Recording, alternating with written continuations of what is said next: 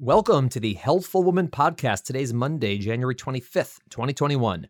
I hope you all had a great weekend. Today, I'm joined once again by Dr. Zevi Hamburger. As you may recall, Zevi was an early guest on our April podcast about Corona, an inside report from the front lines. If you have not yet listened to this podcast, I highly recommend it. It's one of our most downloaded podcasts and for good reason. In that podcast, Zevi, who's an anesthesiologist in Mount Sinai, with a specialty in OB anesthesia, talked about what it was like in the hospital during the peak of the pandemic in New York City. The podcast is a great reminder of how crazy and how scary that time was, but also how heroic he and other healthcare workers like him were during that time. It's truly an inspirational podcast. So if you haven't heard it, make sure to download it. If you have heard it, listen again. Today, Zevi and I are going to talk about something he does every day, and one of the most common discussions I have with pregnant women, and that is epidurals. There is a lot of misinformation out there about epidurals, so I'm really happy we were able to record this one for you. On Thursday, I'm going to be joined by Rifki Chudnoff to talk about pelvic health and pelvic therapy.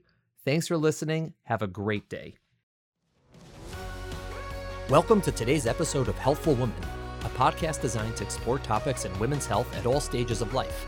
I'm your host, Dr. Nathan Fox, an OBGYN and maternal-fetal medicine specialist practicing in New York City. At Healthful Woman, I speak with leaders in the field to help you learn more about women's health, pregnancy, and wellness.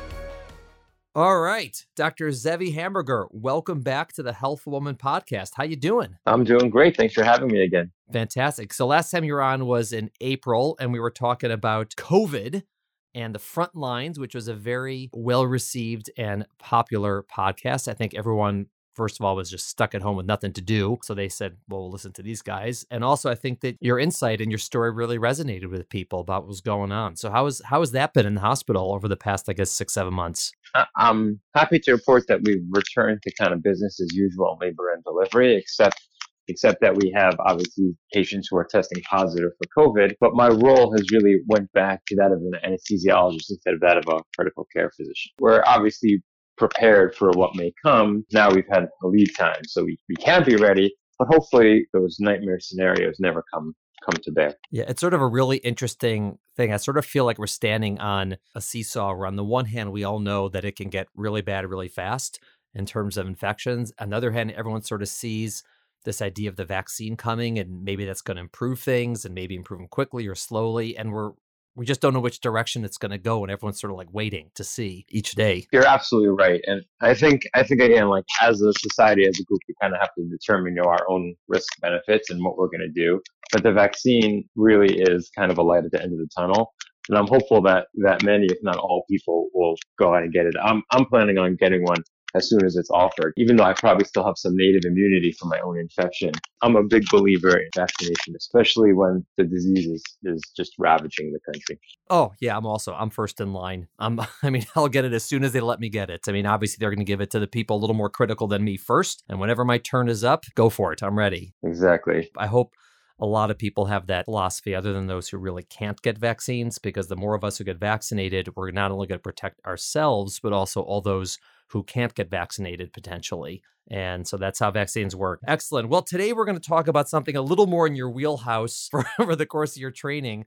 And yes, basically we're talking about epidurals. It's more than just epidurals, obviously. And, we can call it regional anesthesia, but you do a lot of these. You and your team do all day, every day on the labor floor, epidurals for women in labor. How much of your OB anesthesia work would you say that is? Much of what I do is monitoring and placing epidurals. It's about 70% of what I do on the labor floor.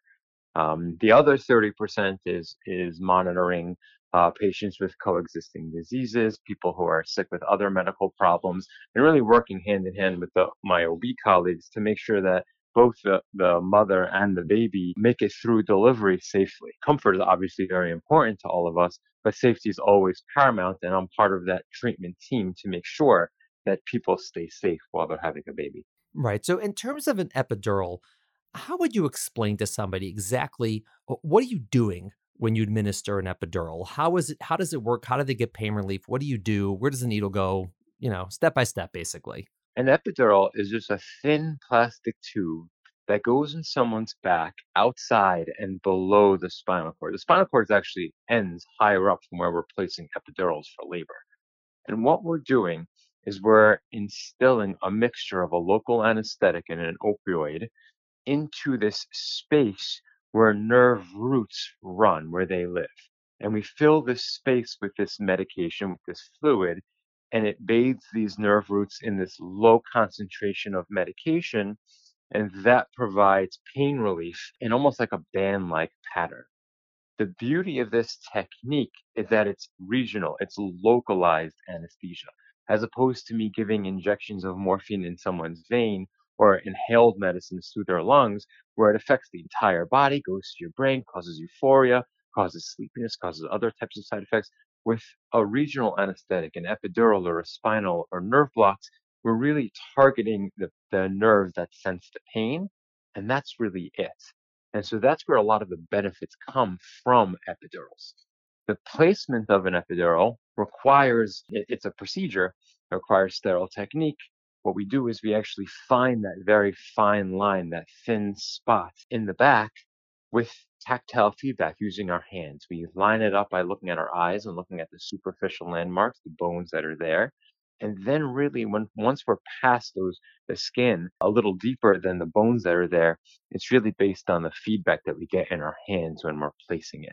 We're really aiming for a very thin line that's there, hoping not to go too shallow or not too deep so we can get the most effective pain relief for people in labor. Right. And how would that differ from a spinal?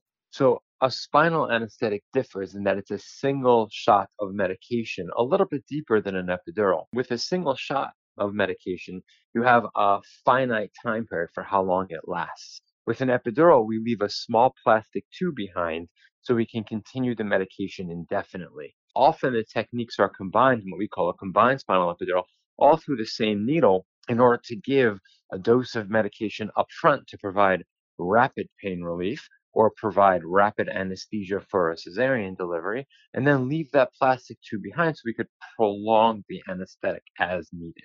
Even though there's two separate techniques, they're often done together. Even though they're two separate techniques, they're actually quite similar. Right. From the patient's perspective, right, she would not know if she's getting a spinal or an epidural because she's in the same position. The anesthesiologist is cleaning the back the same way and numbing up the skin the same way and putting this, a very similar needle in the same spot. But, from your end, when you're doing an epidural, where epi means outside of, you sort of stop before you puncture the actual sac, right, the dural sac. And that's where you leave that catheter. But with the spinal, you actually intentionally go into the sac with a smaller needle and leave medicine behind, correct? Exactly. That's how they're technically different. You're correct in that the feeling during placement is pretty similar.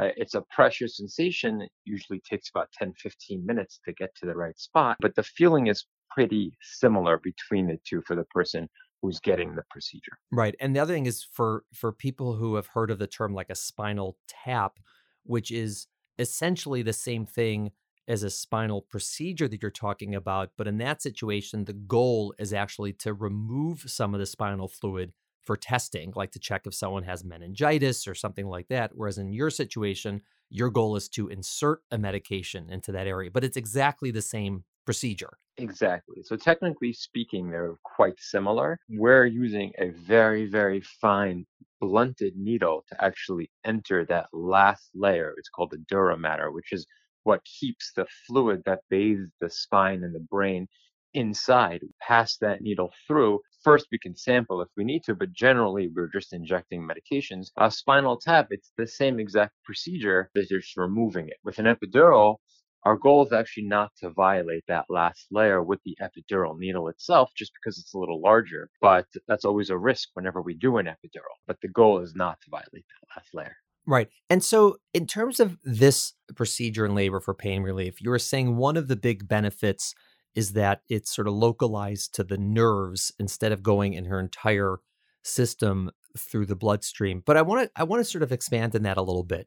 So why is that better? Meaning, yeah, I guess it's, a woman might say, well, what do I care if I get a little, sleepy and, go to sleep during labor a bit if I get something intravenous? So what are the real advantages of doing it this way as opposed to giving her something like morphine, for example, like in an intravenous drip? There are always other options. The reason why epidurals are often superior is the level of pain relief that you could achieve with an epidural is far greater. And that's just because when someone is pregnant, it's risky to really knock someone out with sedation or a larger dose of morphine enough to really control the intense pain that labor can present. Obviously, everyone experiences labor pain differently. You and your neighbor may have completely different experiences. You may feel the pain differently, but a labor epidural will block the pain significantly more than pretty much anything else out there. The other added benefit of the epidural, besides for superior pain relief without making you sleepy or much less sleepy, is the fact that we can actually use the epidural not just for analgesia, for pain relief, but for anesthesia, for real surgery if there's an emergency. So if someone has an epidural in their back and it's been working well throughout labor, and now, God forbid, there's an emergency and they need a stat cesarean delivery, we can often utilize the epidural that's already there, that tube already there, give a stronger dose of medication and keep them awake for the cesarean delivery, providing a profound numbness for an actual operation. So we use epidurals for very good pain relief, but also for safety on labor and delivery. Right. And I think that a lot of people, they may not realize that for women who are pregnant, there is a real risk to being put to sleep for surgery. I mean, most people who have it are going to do fine through it and afterwards, but there's a little bit riskier when you're asleep. There's a risk of sort of the contents coming out of your stomach and what we call aspirating into your lungs.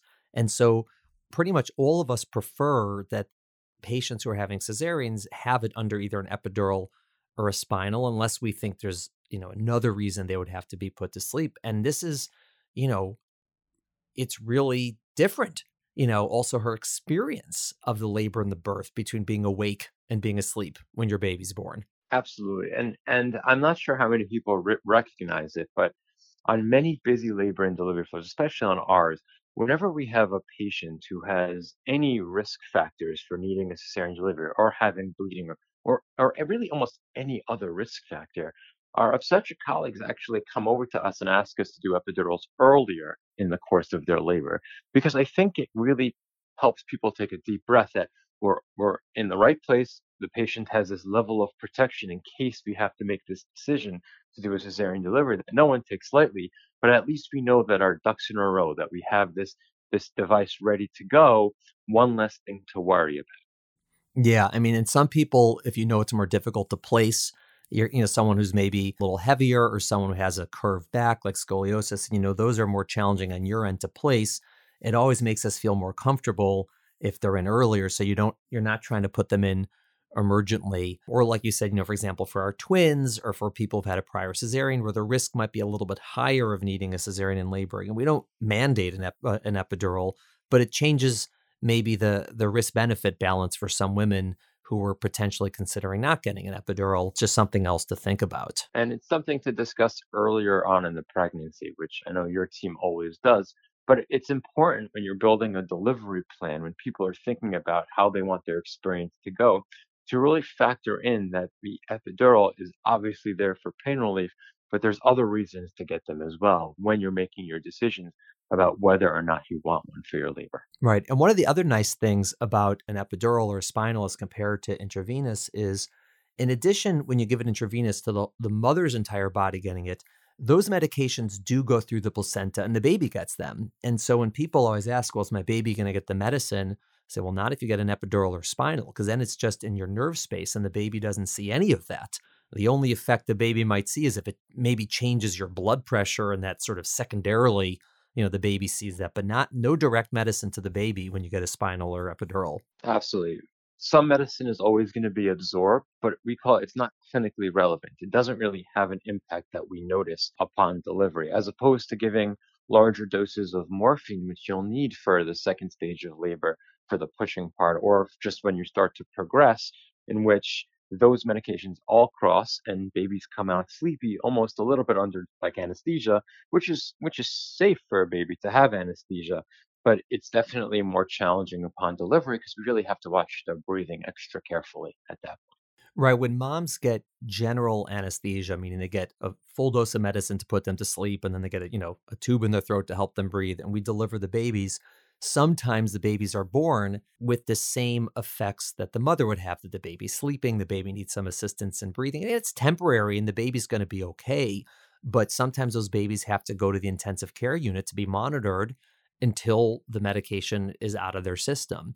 And that's, again, it's a bummer. If your baby has to go to the NICU because he or she is sedated, if it has to be done, it has to be done. But if it's avoidable, that's always nice. One of the other things, which is, again, something that a lot of women might not know, particularly if they're having a cesarean, is if they have an epidural or a spinal, you're able to give them a medicine that's going to help them after they deliver, correct? Oh, that's another big benefit. Whenever we get to do regional anesthesia, a spinal injection or an epidural injection, and a cesarean is necessary, we include a dose of medicine, actually a very, very small dose of morphine, that works very differently when it goes in your back than when it goes in your vein. Normally, when we get a shot of morphine, what we've been talking about up until now, it causes a bit of euphoria, it causes a bit of sleepiness and drowsiness. But when it's given in the back, instead of just lasting 2 or 3 hours, this very small dose actually can last up to 20 to 24 hours, providing some level of pain relief for the operation itself. The main side effect from that is itchiness and nausea. It's rare to cause sleepiness or any of the other complications that intravenous morphine cause, but likely much less than intravenous agents would. And so getting that dose of medicine could really help someone on their path to recovery because it helps them feel better for longer without a lot of the other side effects from other types of painkillers. Yeah, ironically, when we talk to women about their recovery after cesarean, the first 24 hours after delivery tend to be a lot easier than the next 24 hours because those first 24 hours, they don't tend to have a lot of pain because they still have that, what we call duramorph, or the morphine in the dural space. And once that wears off, sort of on the second day after surgery, that's when they tend to have a little bit more pain, which is surprising to women unless you let them know in advance that that's how it's going to be. The whole point of this, obviously, is for pain relief. But taking away pain also improves safety and outcomes, because if your pain is improved in the first 24 hours, you're going to breathe deeper and prevent pneumonia. If your pain is improved in the first 24 hours, you're going to get up and walk and promote healing and prevent blood clots. So pain relief is obviously very important for people because it affects their experience, but also medically it makes a big difference to have less pain so your recovery is safer. Excellent. Now, I know you mentioned this before sort of briefly, but if someone's curious, hey, what's going to happen when I get an epidural or a spinal? Can you take someone through it sort of step by step, what they would experience from the time you're done explaining to them and talking to them to the time it's placed? Absolutely. So the first thing that we do is someone from my team will come and evaluate you. That means talking about your medical history, your surgical history, allergies, problems potentially with anesthetics in the past, or family history of problems, and make sure that you're a proper candidate for an epidural. Sometimes we have to check different lab tests to make sure that your ability to make blood clots is normal. Once that's all checked out and squared away, what we'll do is we'll have your nurse position you sitting up on the edge of the bed. The reason for that is because epidural placement relies heavily on positioning. Now, when people sit up and someone's behind them, it's kind of a scary experience, especially the first time. Usually the second time, everyone's kind of relieved because they've gone through it already. They know it's not as scary as they thought originally. But the position is really the most critical element. And positioning is important because the area we're aiming for is surrounded by a cage of bones. And positioning is what opens up the door and lets us in. It helps speed up the process drastically. And the best position is a slouch. Sitting with terrible posture, really sinking into your butt, sinking into the bed as best you can, almost like hugging your baby inside the stomach, rounds out the lower back as opposed to arching in the lower back. And once you're in that position, what we do is clean your back. We use a soft sponge with some cleaning solution. We often clean it once or twice. We let that dry as we set up our equipment. When we're all ready to start, we give a warning because we're behind you. We feel your hips and we feel your back with our fingers. Once we find the surface spot to go, we inject a very small needle into the back. We inject some local anesthesia, some numbing medicine, just to numb the skin of where we're going. most of the discomfort from epidural placement is just that pinch and burn right in the beginning of it. And that's because that's where the pain fibers really live. It's skin deep. After the area is numb from that injection, we use a different type of needle, an epidural needle, to find the right spot. The area is now numb. You don't really feel any pain, but it's a very strange pressure and clicking feeling as we're going and finding that right spot. Since we're aiming in between different bones, it's very common for us to push against it, and you feel kind of pushing in the back. Once we find the right spot, we ask you to kind of stay still. At this point, we have the decision whether to do a spinal part of the epidural, like we said, the combined technique, or regular epidural. But either way, at this point, it's super common to feel a small shock of electricity, almost like a funny bone feeling, in one of your legs as we do the spinal injection or as we pass the plastic tube. It's very short-lived. It should be quite temporary, and it goes away in just a few moments. If it lasts longer, then we adjust things and make it go away quick.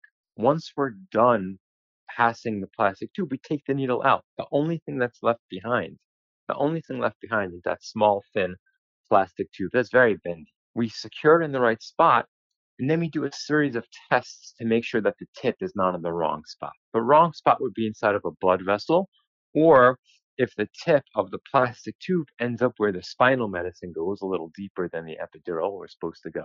Neither of those things actually are really very dangerous. We just like to determine it early. If it's in a blood vessel, we have to replace it. If it's a little too deep, we replace it as well at that point in time. Again, not very dangerous, just has to be identified. Once we're all done, we tape it up, lay it back down in bed, and then start the medications. It usually takes about 10 or 15 minutes for the medicines to kick in once the epidural is complete.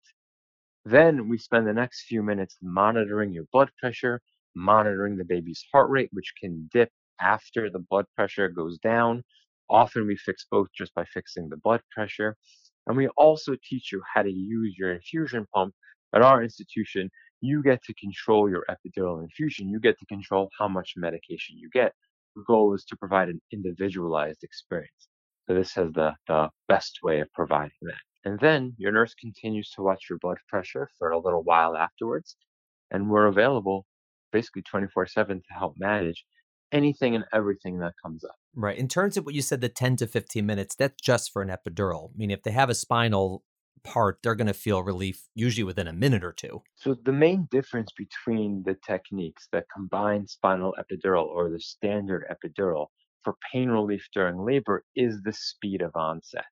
And so with the regular epidural, it usually takes about 15 minutes to start kicking in. Usually the full relief comes about 30 minutes after the initial load, the initial placement. When we do the combined technique where we're giving a dose of medicine a little bit further in, we give that dose and the pain relief is usually within 3 contractions. You have one contraction that still feels uncomfortable. The next one is still a little uncomfortable, but much shorter. And the one after starts to feel better and then better and then better. The tricky part is besides for the pain relief coming quicker, the side effects of the epidural also come on quicker. So the low blood pressure is usually a little bit more profound and a little bit earlier. That can cause the baby's heart rate to go down. So we'll monitor pretty closely after the combined technique, just like we do for an epidural technique, but we usually see things quicker.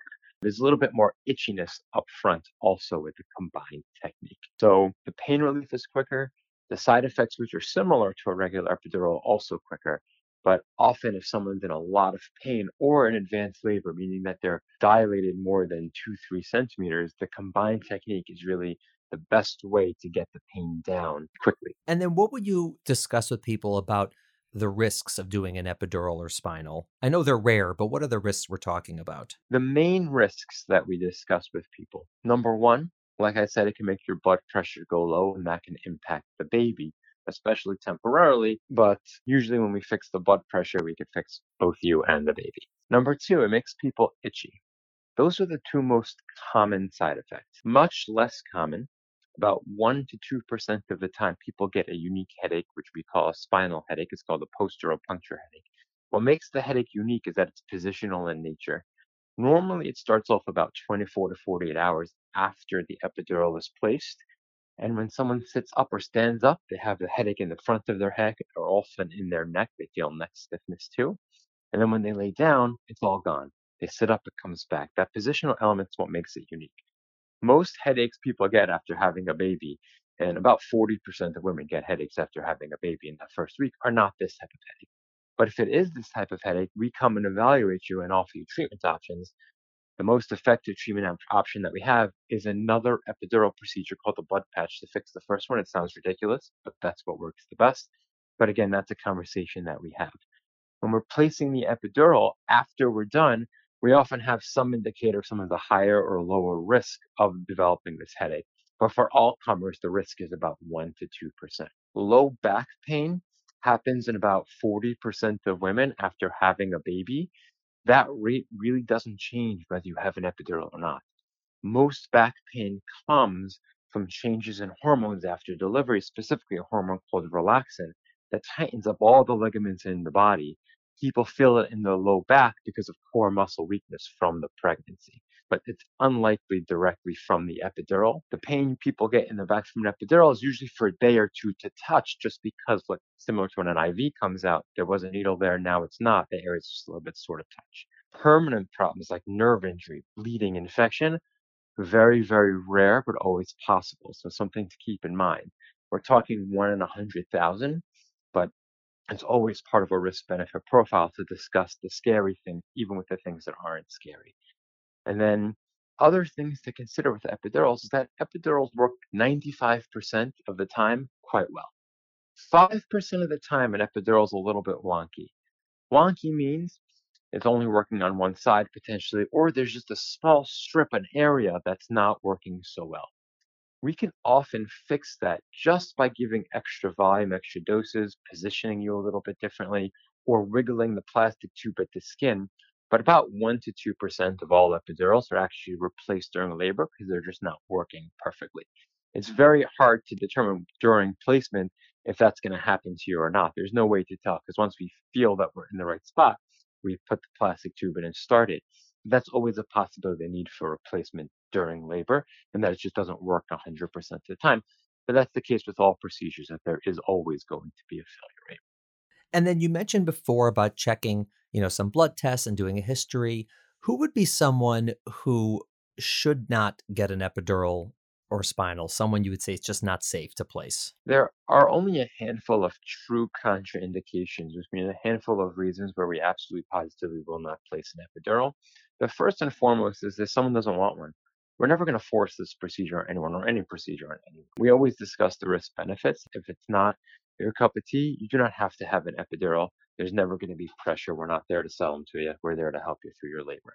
Other things that we commonly encounter, if someone has a bleeding disorder, the reason why that's a challenge, a big problem for us, is that normally, God forbid, you cut yourself on the arm.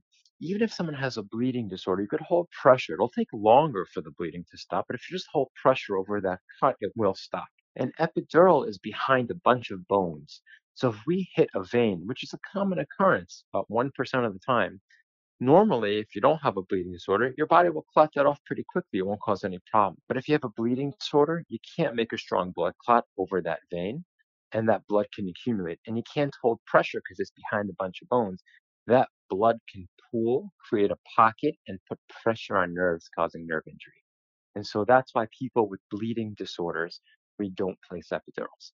One of the challenges is that a platelet count, which is platelets are one of the different parts of a strong blood clot, often goes down during pregnancy. It's not directly related to pregnancy, but some people have different diseases that cause it to go down. Often it's not dangerous at all, and people form strong blood clots. Some hospitals have specific cutoffs, but many, especially academic centers, try to individualize the plan based on the suspected diagnosis to really determine what the safe level, what the safe number is. And then lastly, preeclampsia, which is a disease of blood pressure during pregnancy, which I know you have other podcasts on, can cause platelets to go down and blood not to make strong blood clots. And that too would be something that we check lab tests before we can actually place an epidural. Other things that can impact, a lot of people have a history of low back pain before pregnancy or during pregnancy. Some people have surgeries on their back. Generally speaking, it's rare for those to cause trouble with epidurals. That's just because the nature of low back pain is often from disc problems, which is in the front of the spinal cord, and we're really coming from the back of it. And if you think about it, many times back pain is treated with epidural injections, but it does cause a lot of anxiety for people who have chronic low back pain or instrumentation in their back. There are other contraindications, but that's, again, a discussion which will be personalized between you and your anesthesiologist on your day of delivery. Right. So those are the more common ones. Now, that's, first of all, an amazing description of what an epidural is and what are the risks and what are the benefits and what are the placement, who gets them. I want to go over with you just some of the common questions that are asked all the time about epidurals. And some of them are maybe more in your world and some of them are more in my world, but we could talk about them together because we always function as a team. So the first thing I'm going to ask is, when is the right time to get one in labor? So someone says, yeah, I'm going to get an epidural. That's my plan. Or I think I'm going to get one. Should I get one? I'm 2 centimeters and I'm 5 centimeters and I'm 8 centimeters. We get that asked all the time. What do you tell people? I tell people it's a personal decision and it's completely up to them. It does not matter in terms of changing your labor course when you get an epidural. It's easier to get an epidural and sit still for 15 minutes when you're not having very painful contractions, especially if you're one of the people who epidural placement may be more challenging. If you're a little overweight or if you have a curvature in the spine, like you mentioned before, it's definitely easier and more comfortable to get the epidural earlier. Obviously, some people don't have a choice because they come in rip-roaring labor and very uncomfortable, and we can accommodate that as well. So there is no too early. Now, in terms of too late, generally, unless the baby's coming out, we generally have time to do an epidural. If it's your third, fourth, fifth baby, that process is pretty quick. And remember, the procedure takes 15 minutes, and then the pain relief, even in the fastest type of epidural that we have, the combined technique, also takes about 10 minutes. So if baby's going to be delivered within 20, 25 minutes, there's usually not much of a point in getting an epidural at that point in time. So again, it's a decision that we have to make together. But anywhere between 0 and 10, it's completely up to you. There's really, it doesn't matter. Yeah, I tell women the same thing. I say the right time to get it is when you want it. And if you come in and you're in enough pain that you want one and you're 1 centimeter or 2 centimeters, unless we plan on sending you home, like, yeah, get an epidural. And if you want to wait because, I don't know, you want to labor without one, or you want to see how long you can go, or you prefer to be a little more mobile because it's harder to walk, so fine, then you can wait. And they say, well, when is it too late? And I say, well, if the anesthesiologist has to deliver your baby during the epidural, it's too late. Other than that, and that's not so before. Much. Yeah, it happens. And it's happened. Yeah. And yes. This is a change a lot of women may have heard differently. And even, just when I was training, I remember all the time, not at Mount Sinai, because Mount Sinai has always been really, I think, ahead of the curve with OB anesthesia for a lot of reasons. One of them is, Dr. Bernstein was there for a long time and he was great. But in other hospitals I was at, the anesthesiologist would be like, she can't get an epidural. I'd be like, why? He's like, it's too early. She's not yet 4 centimeters. And then someone else, she can't get an epidural. Why? It's too late. She's already 7. I was like, all right, so you have to be 5 or 6 and that's it. That's the only time we're placing it. And it was frustrating, but that's sort of how people felt. They thought if you got it too early, you were going to cause a C-section. And if you got it too late, somehow it just wasn't going to be helpful. But that's really not how we do it at Sinai, which I think is the way you do it is the correct way, I believe, unless it's really, really just too late because she's going to deliver. Too. Yeah, that was just a way, I think, to avoid doing procedures. Yeah, a lot of that has to do with really two elements of epidural placement. Number one is the staffing in a hospital. So if you come to a large institution, there's always obstetricians and always anesthesiologists around there and in the building 24/7 and capable of helping. When you're coming to a smaller hospital, that may not be the case. And so therefore, epidural may be discouraged until there's more people around and able to help. The other thing, which is another question that we commonly get, and I'm not sure if this is going to be one of your questions. I'm sure it is. Yeah. Do epidurals slow the speed of labor and delay the delivery of the baby? And I think that's a lot of people's hesitation to get an epidural early. But since 2003, ACOG, the group of obstetricians and gynecologists, and maybe even earlier, really have kind of pushed away from that message. And that's really based on the data. There's been many, many studies since very early studies, which suggest that maybe it delays labor. Now, almost all of the studies that I have seen, and we have meta-analyses, which groups all these studies together to look for more answers, really shows that it does not delay the time to delivery. It does not delay the dilation of the cervix. And even the pushing and the recipes that are now used, we call them ultra low dose. In 2017, a large meta-analysis came out that showed that even the pushing stage is not much altered, or really not altered at all, for epidurals. Some of the earlier data that suggested that maybe it was really very skewed. A lot of times earlier on, decades ago, people would get epidurals because their pain was more, or labor was stalling. And so for those reasons, they got the epidural. And then when you analyze time to delivery, it took longer because those people were in more pain. When studies were better controlled, they actually found no real difference. So that's why it's really a personal decision. It doesn't really impact. It's targeted therapy. It's not really affecting contractions directly. And so for that reason, it's really a personal choice. Yeah, 100%. I mean, we talk about this all the time with women. The older studies were not what we call randomized. They basically looked at the women who got an epidural and they compared them to women who didn't. And they said, well, the women who got an epidural had longer labors and more C-sections. Well, yeah, they got an epidural because it was more likely to be their first baby. They were having harder labors, longer labors, more painful labors. And so they got epidurals. But the reason they had higher C-sections and longer labors is because they had longer, harder labors.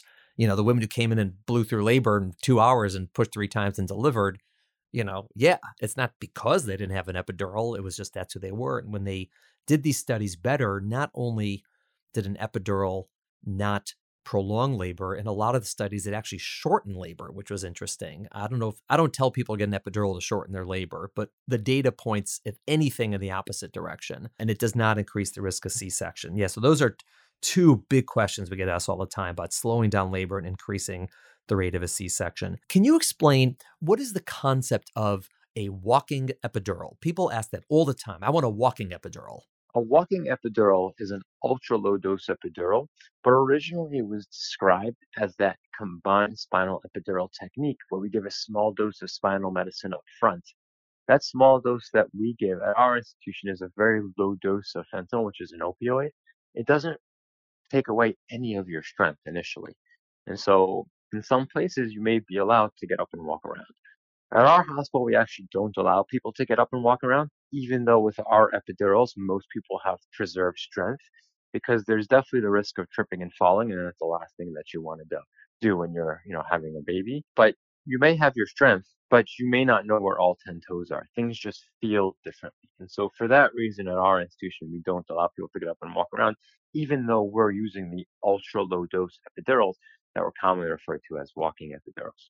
Right. And then the question you already answered, which is a common one, was will it cause chronic back pain? And like you said, I agree. It does not cause the back pain. A lot of people get back pain and a lot of people get epidurals, but the two aren't related. People who don't get epidurals also get back pain, and people who do get epidurals don't get back pain. And they're not related to each other. The risk is really high. It's 40%.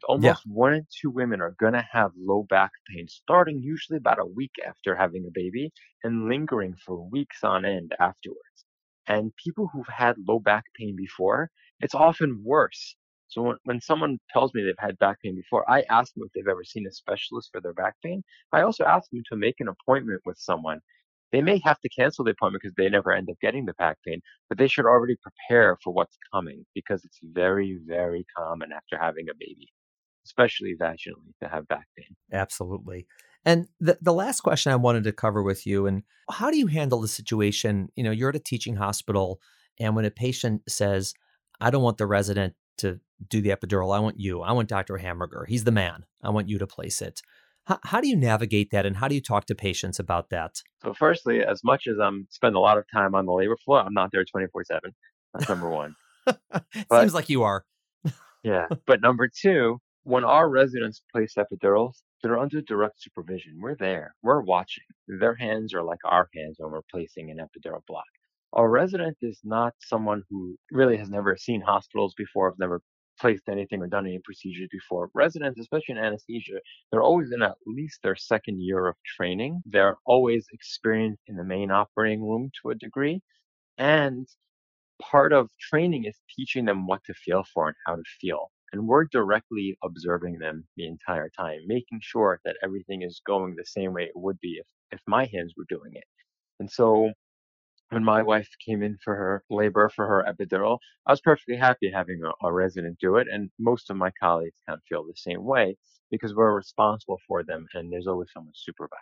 I would encourage people to definitely consider letting residents take care of them, because often, especially at other hospitals, the residents end up doing a lot of these procedures and have a very strong skill set in them.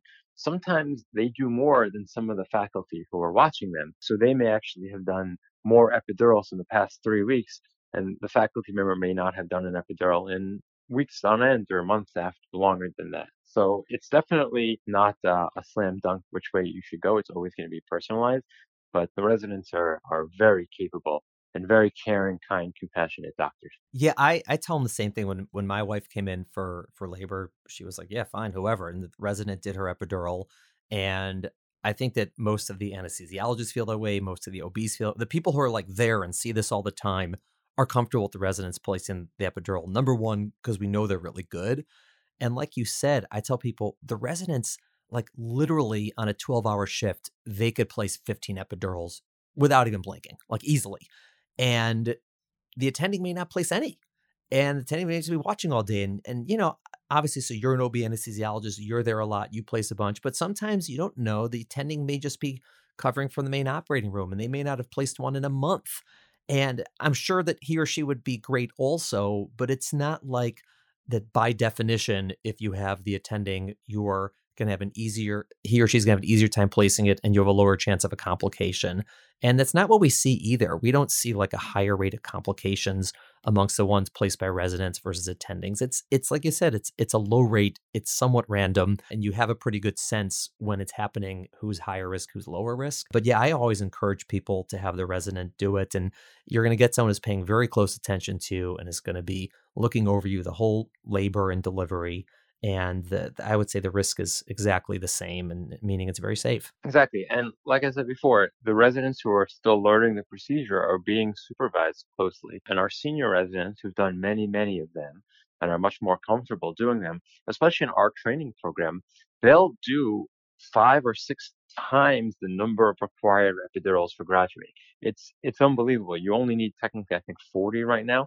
They'll push 200 to 250, which is more than some people do in their entire training, and even in the first few years as being faculty at smaller hospitals. So, you know, our senior residents, besides for being some wonderful, wonderful physicians in other ways, they're very technically skilled and can do these better than most. So I usually ask people when they say I want an attending only, I often ask them why. Because sometimes it's a specific reason. And if it's a specific reason, then we can help make the experience better for them. But often it's just hearsay that, you know, they read on the internet, this is what should happen. But that might not actually be the right answer for where you are right now. The resident may actually be the one you want, who's going to watch after you. And also, a lot of times when I'm there, I'm managing the entire labor floor.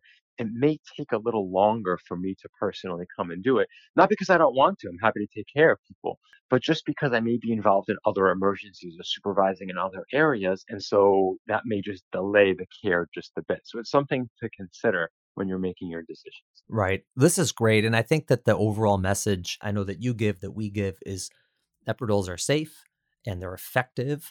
And they're safe for the baby, and they're optional. And some people, again, we sort of encourage it a little bit more because there's some more benefit potentially if they're higher risk for a cesarean or higher risk for it to be placed. But for the vast majority of women, it's really just a choice. For all women, it's a choice, but the vast majority of women, it's really just a choice. Like, do I want one? Do I not want one? And there's not much that goes into it otherwise. And the nice thing is you guys are there 24/7. There's a lot of you there. I mean, you can't, you know, I can't turn around without bumping into one of you guys, which is great. It's an amazing team of doctors, and I think people should be very reassured with their options for pain management in labor and for a cesarean. Absolutely. And our whole goal is to individualize your care. It's to make it your experience. And so some people may choose to have an epidural, some may choose not to have an epidural, and some people may change their minds. And our goal is to work with you to make it your personal experience. And so there'll never be pressure one way or the other. We're really just there for you. Great. Zevi, thank you so much. Thanks for coming on. Thanks for doing what you do. I'm sure I'll see you every day for the next several years. Forever. Yes. All right. Thanks a lot. Thank you for listening to the Healthful Woman Podcast. To learn more about our podcast, please visit our website at www.healthfulwoman.com. That's HEALTHFULWOMAN healthfulwoman.com. If you have any questions about this podcast or any other topic you would like us to address, please feel free to email us at hw@healthfulwoman.com. Have a great day.